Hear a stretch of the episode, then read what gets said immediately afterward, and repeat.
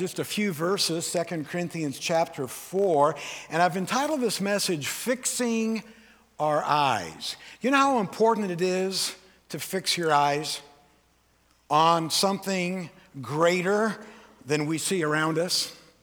You know how important it is to keep a big picture in mind rather than a, a, a, small temporal thing. Sometimes we get so concerned about what's happening in one country, on one planet, in one period of time that we just forget about eternity. We forget about the kingdom of God. We forget that in everything that we're going through, God is working in our hearts and working in our lives, and He is conforming us to His Son, Jesus.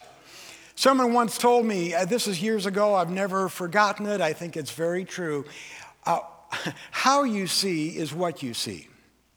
Now, think about that for a minute. How you see is what you see. If you see through a world of hurt and pain and disappointment, you're going to see that. If you are like Eeyore and everything you see is through this uh, lens of doom and gloom, you're going to walk around depressed all the time. That's why, as Christians, Paul is telling us we need to fix our eyes. Our lens needs to be set so that we can be people of hope. We can be people of peace. We can be people of joy. Uh, let me show you a, a, a graphic here. And uh, depending on how you fix your eyes, what do you see? Some of you might see a duck, some of you might see a rabbit. Maybe you can see both, depending on how you focus your eyes. It's very clear it's a rabbit to me until I look at the duck's bill, and then obviously it's a duck. Focus is important. And I'm telling you, in 2021, particularly in the American church, we need to have our focus on Jesus. Now, when I was a little kid, and, and maybe you experienced the same thing, my mom always told me not to sit too close to the television. Back away, Jerry. Yeah, but it's Popeye. It's my favorite. I love Popeye the Sailor Man. That was my favorite. Back away from the TV. You're going to hurt your eyes.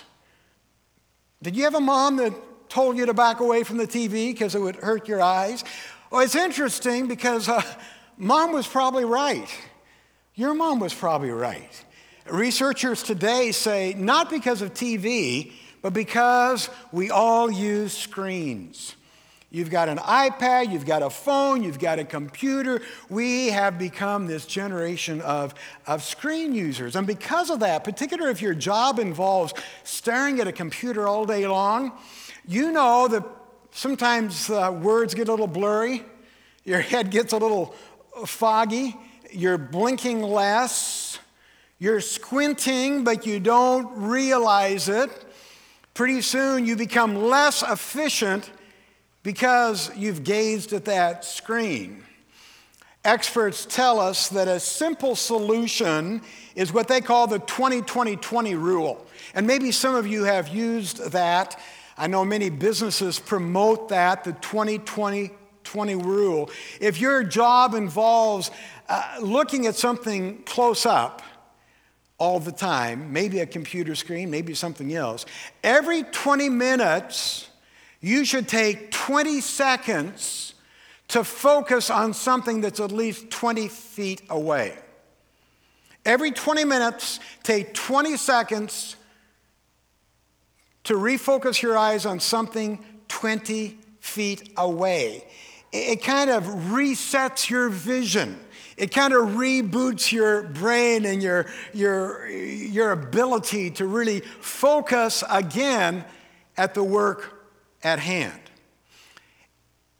And I believe there's a correlating spiritual principle here that would serve us well, particularly right now. And it would be our advantage to, uh, to listen what Paul says. Because when we keep our eyes focused on that which is in the distance, the second coming of Christ, riding back on that white horse that Revelation talks about, that he will rule and reign, the justice will prevail. When we keep our eyes focused on that which is in the distance, it helps us, friends, day to day with our focus on what's really close to us. Because we can't ignore our culture, we can't ignore what's happening in our country. But if we look up, it'll help us have a better focus on what's happening around us. Let's read what Paul says to the church in Corinth, 2 Corinthians chapter 4, beginning with verse number 16. I'm reading uh, today out of the New Living Translation. This is why we never give up. Though our bodies are dying, our spirits are being renewed every day. For our present troubles are small, and they're not going to last very long. Yet, they produce for us a glory that vastly outweighs them and will last forever. So we don't look at the troubles we can see now that's the close focus. Rather, we gaze, we fix our gaze. Our focus is those things that cannot be seen. Those are the promises that we have of God. For the things we see now will soon be gone, but the things we cannot see will last forever. Will you join me in a word of prayer? Heavenly Father, in the next few minutes, I just pray that your Holy Spirit will help us to fix our eyes on Jesus, the author and the finisher of our faith, the promises we have as disciples of Christ, on the big picture of the kingdom of God, so that we might have a reset and be able to see our temporary struggles all the issues that are critical of our day. May they be clearer and in better focus because we've taken our time to look up to where our redemption comes. We thank you for it in Jesus' name. Amen. Paul uses a play on words here. In English, uh, he says, We fix our eyes. And of course, we know what that means to fix our eyes. It means that we're focusing. Fixing our eyes means to focus on certain things. But you could also say that when we look where we should be looking, we are in fact fixing our eyes. If you're watching all the junk from TV that is doing nothing but getting you agitated, maybe your eyes need to be fixed and you fix your eyes by focusing on something else. I think it's just so cool how the Holy Spirit laid on Suzanne's heart that scripture today. Out of Revelation, it helps us see a bigger picture, doesn't it? The Christ is coming again victoriously. We need to fix our eyes daily. We need to make our vision of what's happening around us clearer. And it's just like that 20 20 20 rule for those employees that have been staring too long at the computer screen. You look away, and it clears up a little bit of the blurriness. So, for Christ followers, we need to fix our eyes exclusively on what's good. We fix our eyes, we repair, we improve our spiritual vision. And when our long distance vision is good, when we understand the back of the book, we win, Amen. When we understand that, the justice will prevail. The good guys will get their reward, the bad guys will get what's due to them. When we understand that, the challenges that we face, the disappointments because our candidates don't get elected or because things don't go the way that we think, uh, the frustrations that we have, Man, we all have frustrations, we have problems. But we're able to navigate and effectively tend to those things if we'll look up. That's why Paul says, don't look at the temporary troubles. Look up once in a while and see that Jesus is with you. Jesus is doing his work in not only our hearts, but in our world today. So I want to talk about fixing our eyes, focusing our eyes today on things that should really matter. And if we do that, I think we can go back to the very first of our reading. Paul says in verse number 16, never give up. If we focus our eyes, it'll help us not to get up, not to give up, not to be discouraged, not to become weary in doing well, but realizing there will be a harvest of righteousness. So, today, three things. Uh, it's on the back of your program. You can go to wfa.church, go to live stream, and under notes, you can find all this as well. Uh, three unseen, these are unseen, yet they're eternal priorities that I'm saying we as a congregation need to be fixing our eyes upon, okay? If we do, we won't lose heart. When the storms of life are raging, we're gonna stay strong, we're gonna finish. Three things, and the first is so obvious we fix our eyes on Jesus. He's the author of our faith. Even before he went to the cross, he was part of that redemptive plan.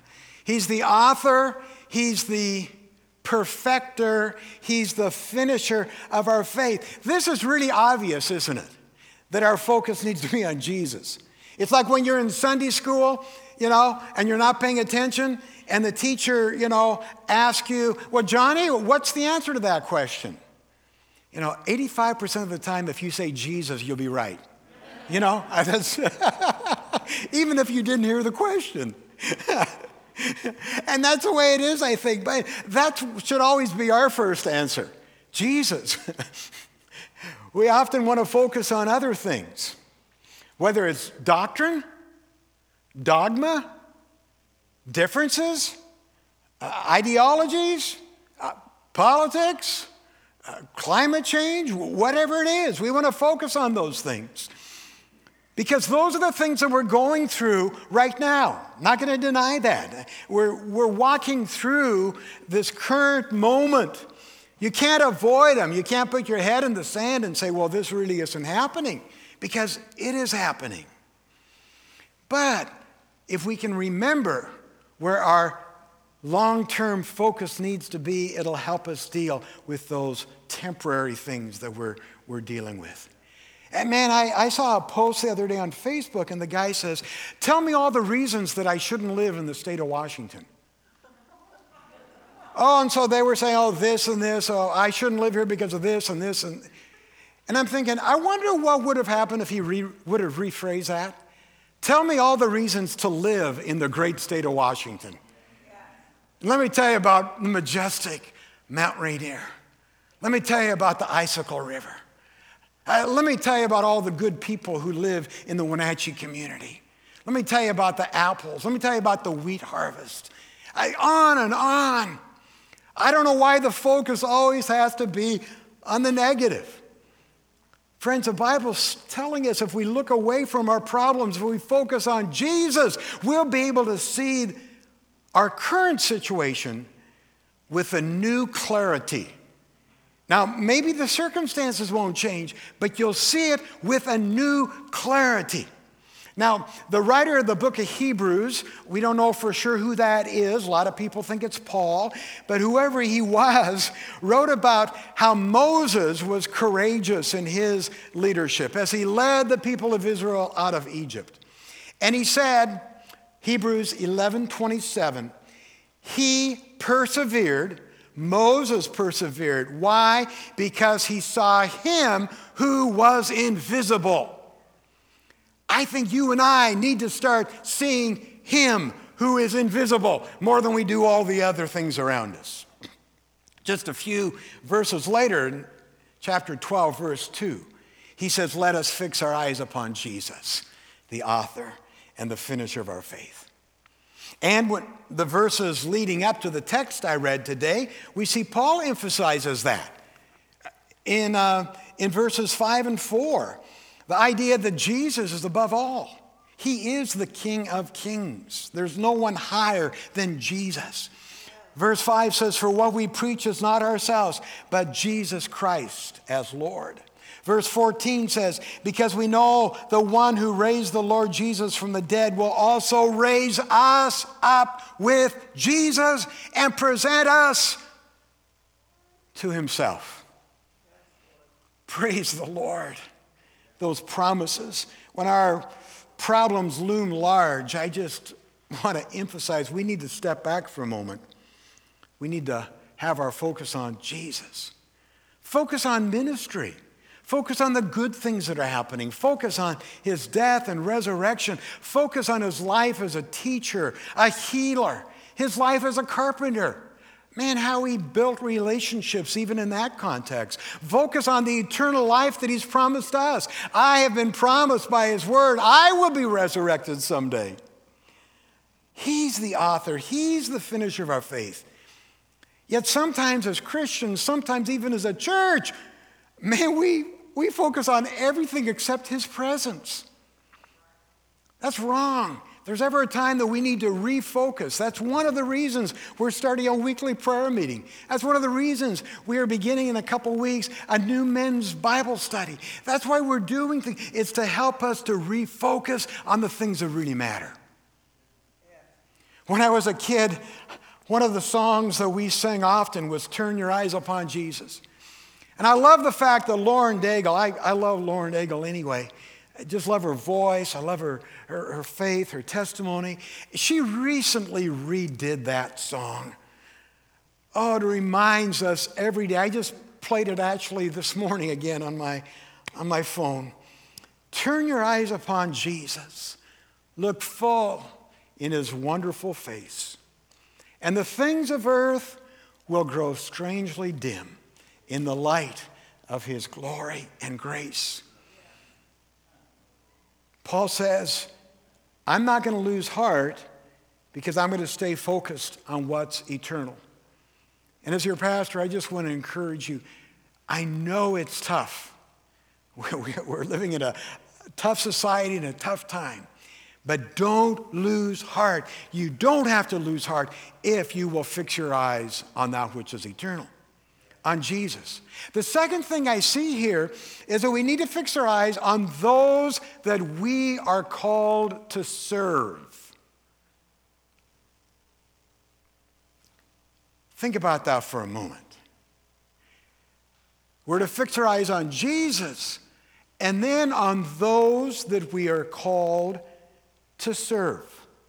If you go back to verse number one of that chapter, Paul says, Therefore, since God in His mercy has given us this new way, or your translation might say this ministry, New Living says new way, but there's also a footnote to clarify what the new way is. The new way is a minister. All of us are called to be ministers of the gospel. I might have the office of a pastor, but every one of us is a minister. God, in His mercy, has given you and me a ministry. And because of that, we should never give up. We have work to do. And Paul says, because we have other people to serve, simply doesn't allow us any room to lose heart. I want you to know when Paul says we have this ministry, he's not talking about an organization. He's not talking about, you know, First Assembly of God in Jerusalem. You know, he's not talking about building a ministry empire. There was no ministry headquarters or no marketing team. Come on, there was no administrative staff or they weren't promoting products like we tend to. Paul's ministry here was not organizational. You know what it was? People. And that is still our ministry today. We are called to serve people, not ourselves. That's why he says we don't preach about ourselves. Instead, our focus is on other people. Man, every now and then I see churches and other ministries become all about the church and the ministry. They preach to themselves, so to speak. Yeah. And friends, the church never saved anyone. Only Jesus can save. That's why we need to focus on Him.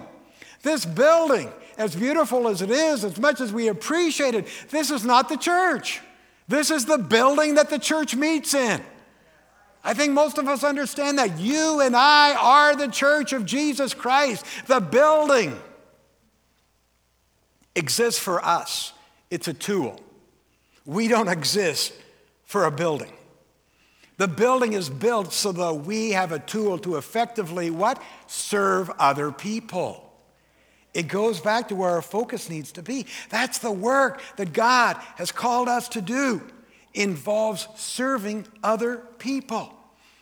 And the ultimate pass and fail in our work or our ministry is not what we accumulate in our cash reserves, what our end of the year report looks like, but in the hearts that we reach and the lives that we help change. That's really the bottom line. Paul went so far as to say he was willing to endure hardship. Now, that's a tough message in this day and age for a pastor to say, we are to endure hardship so that we can serve other people, that doesn't, doesn't get a lot of amens. But that's what the Bible says. We're called to serve people. And he talks about the hardships they're facing, which is far beyond what we're facing. In fact, verse 12 says, We live in the face of death. Wow. There are parts of our world where brothers and sisters do live in the face of death. The United States is not one of those places. But notice what it says we live in the face of death. Why? It's resulted in eternal life for you. Where is Paul's focus there? It's not on himself. It's not on his hardship. It's not on his facing death. It's not his persecution. It's not, it's all about other people. We need to keep our eyes on Jesus, and then we have to remember we are called as a church to serve others. They're not here to serve us, we're here to serve them. Verse 15 says, um, it's, it's all for your benefit. Man, that's so opposite of what so many church people are saying today. Their message is it's all about us. It's all about us. No, it's not. Not biblically, that's not our call. Our call is it's all about them. The hurting, the lost. And I'm not just talking about those people in Africa or those people in Germany or the Philippines. I'm talking about people here in the Wenatchee Valley. That's our mission field. And of course, not all are fully aware of maybe how our service is helping them. It's like when you pray for people, they don't, they don't know the spiritual effect that prayer has on them. But some of you have prayed for loved ones for years, maybe even decades, and then seen them come into relationship with Christ. That's not a coincidence. It's the harvest of the fruit of your labor of prayer and intercession. See, our efforts to serve people might not even be appreciated. Now, we all love appreciation. But, friends, let me, let me say something. We're not working for other people's appreciation. The Bible says we're working for their benefit. How can we serve our community for their benefit? Not their appreciation not for affirmation. See, Peter really got this wrong. His frustration, of course, we don't understand what it was like to live in biblical days under the oppression of the Roman government. We don't understand how difficult that was when Jesus said, If a Roman soldier makes you cancel all your plans to carry his backpack, you carry it twice as far as He wants you to. Man, I don't get that. Well, we can't understand that. But I know it had to be frustrating for him. Remember, Peter was so frustrated. Whether it was the Roman government, what was going on, what did he do? He pulled his sword and he chopped off the Roman soldier's ear. And there's people today that are so frustrated with our culture, our society, what's happening. They're reaching out in, in those types of ways, aggressive ways. But notice, again, Jesus at that moment was more concerned about the Roman soldier than he was his disciples living under Roman oppression. And he heals this Roman soldier. And he says to Peter, Oh, no, you got it wrong. We're here to serve them. You know, probably no one understands that as best as those of us that have been parents. See, so many of our children do not grasp the significance of the many sacrifices that you moms make for them, you dads make for their benefit. It's incredible. I see some of the younger families in our church, and many of them both working yet, yet still making the sacrifices to be with their kids, to be at ball games, sacrificing sleep, sacrificing their own recreation or social needs for their kids. And the kids don't understand that at the point, and maybe never will. But those parents aren't serving those kids for appreciation. They're, they're not doing it for a pat on the back. They're serving their kids to benefit and enrich their lives. And I think that's a, a really good illustration of how we need to be serving others. And that's why Paul said, not here in this letter, but in his letter to Timothy, you can look it up. Second Timothy, and I encourage you always make sure that I'm, I'm playing straight with the word. Really, look it up. Second Timothy chapter 2, verse 10.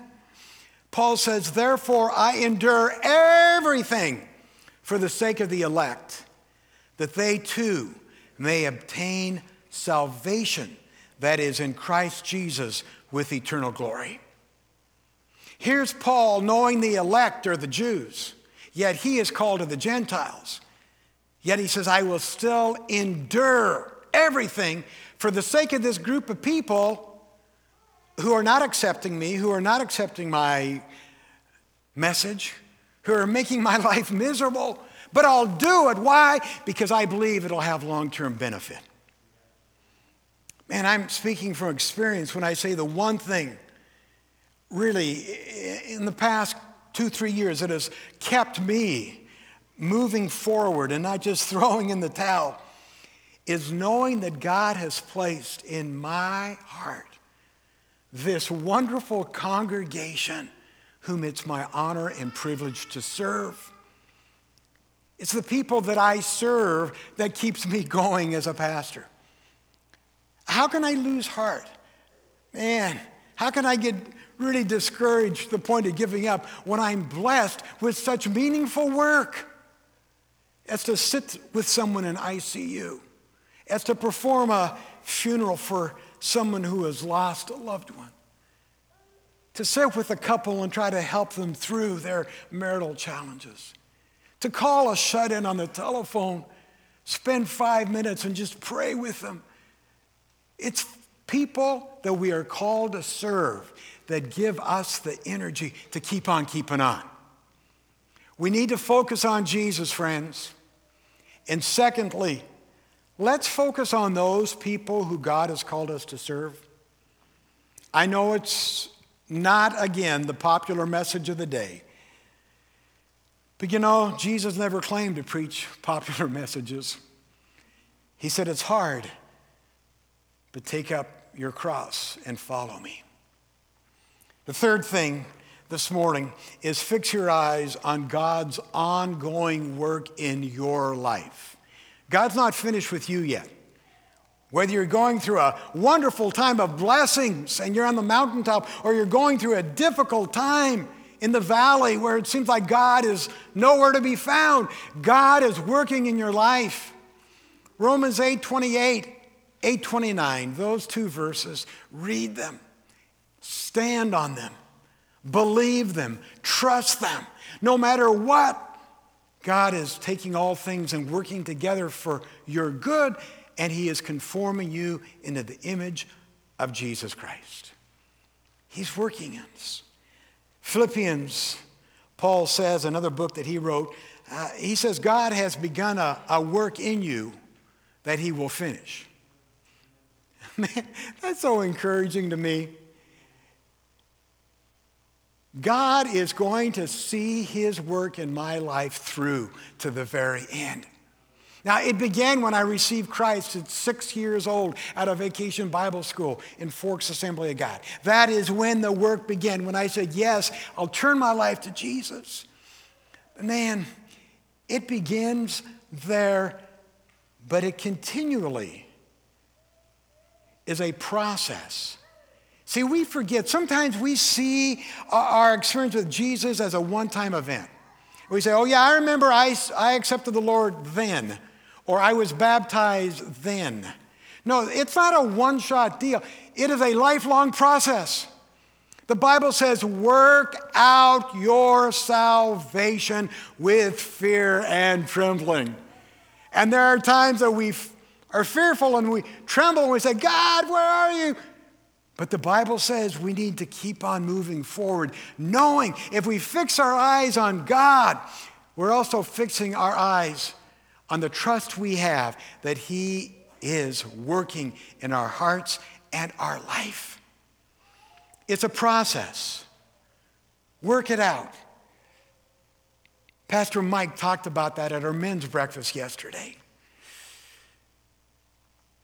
Then I saw a quote that a, a lady shared from Pierre Chardin. He's a, a French uh, Jesuit priest.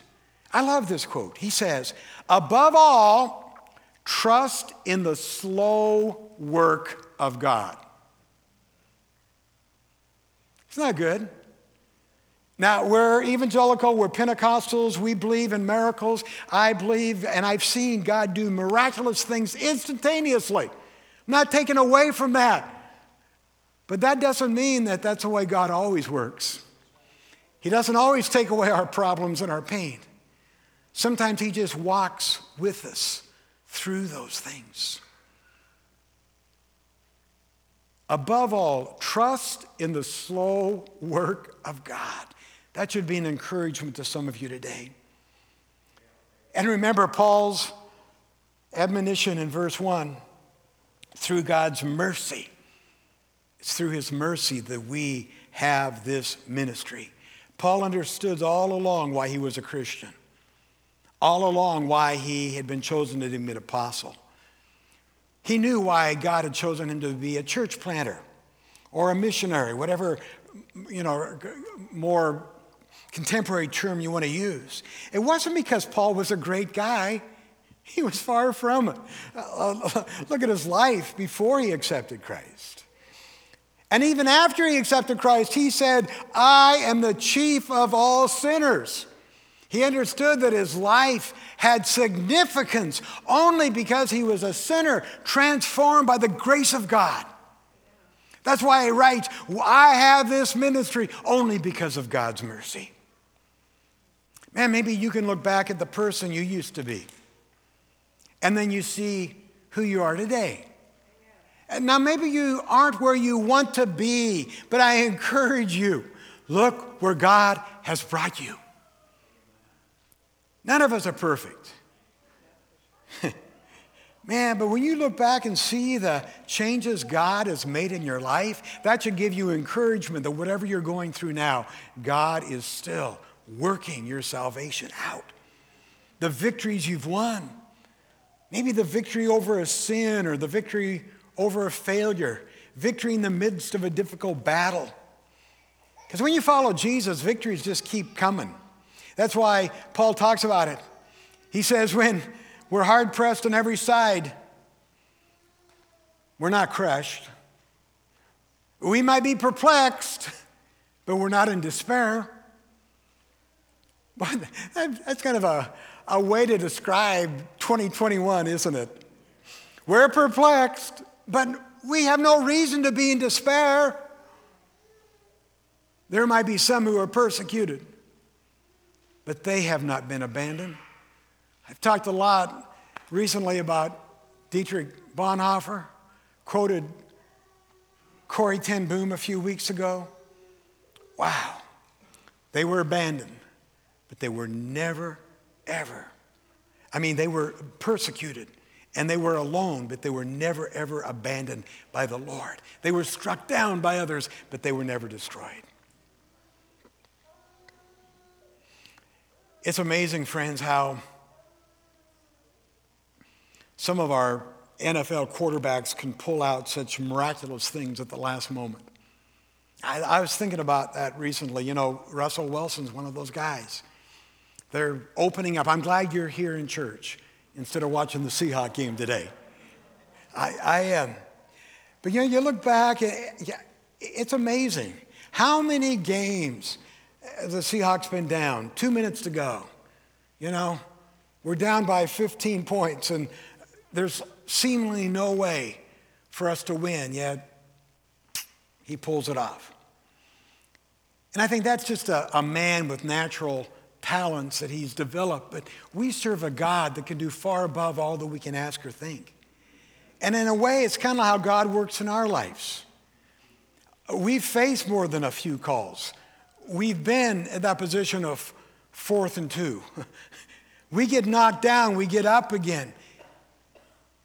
Proverbs 24 says, The righteous fall seven times, but they rise again. So I encourage you to rise again. Man, whenever you're tempted to start waving the white flag and, and give up, take a look back and see what God has done for you. All that He's done to get you to this point. And you'll be able to say, yeah, may, maybe there's been times I've been in my wits' end. Maybe there's been times that I, I've been disillusioned, but I have never had reason to lose hope. If you have your eyes focused on Jesus, if you have your eyes focused on those that you're called to serve instead of focusing in on yourself, if you have your eyes on what God is doing in your life, through the good times and the bad times, through the times that you understand and the times you don't understand, friends, it's going to be a lot easier to deal with the stuff we have to deal with here on this earth right now.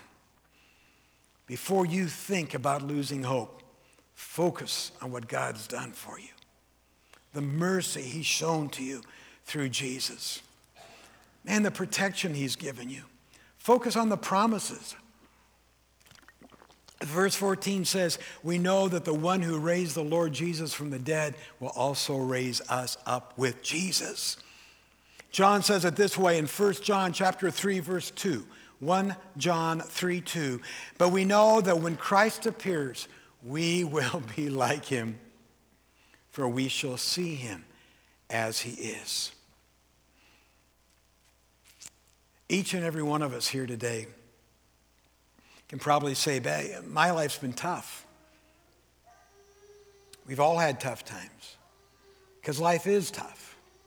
I mean, sometimes people's lives look easy from a distance, but man, they face just as many challenges as you, maybe in different ways.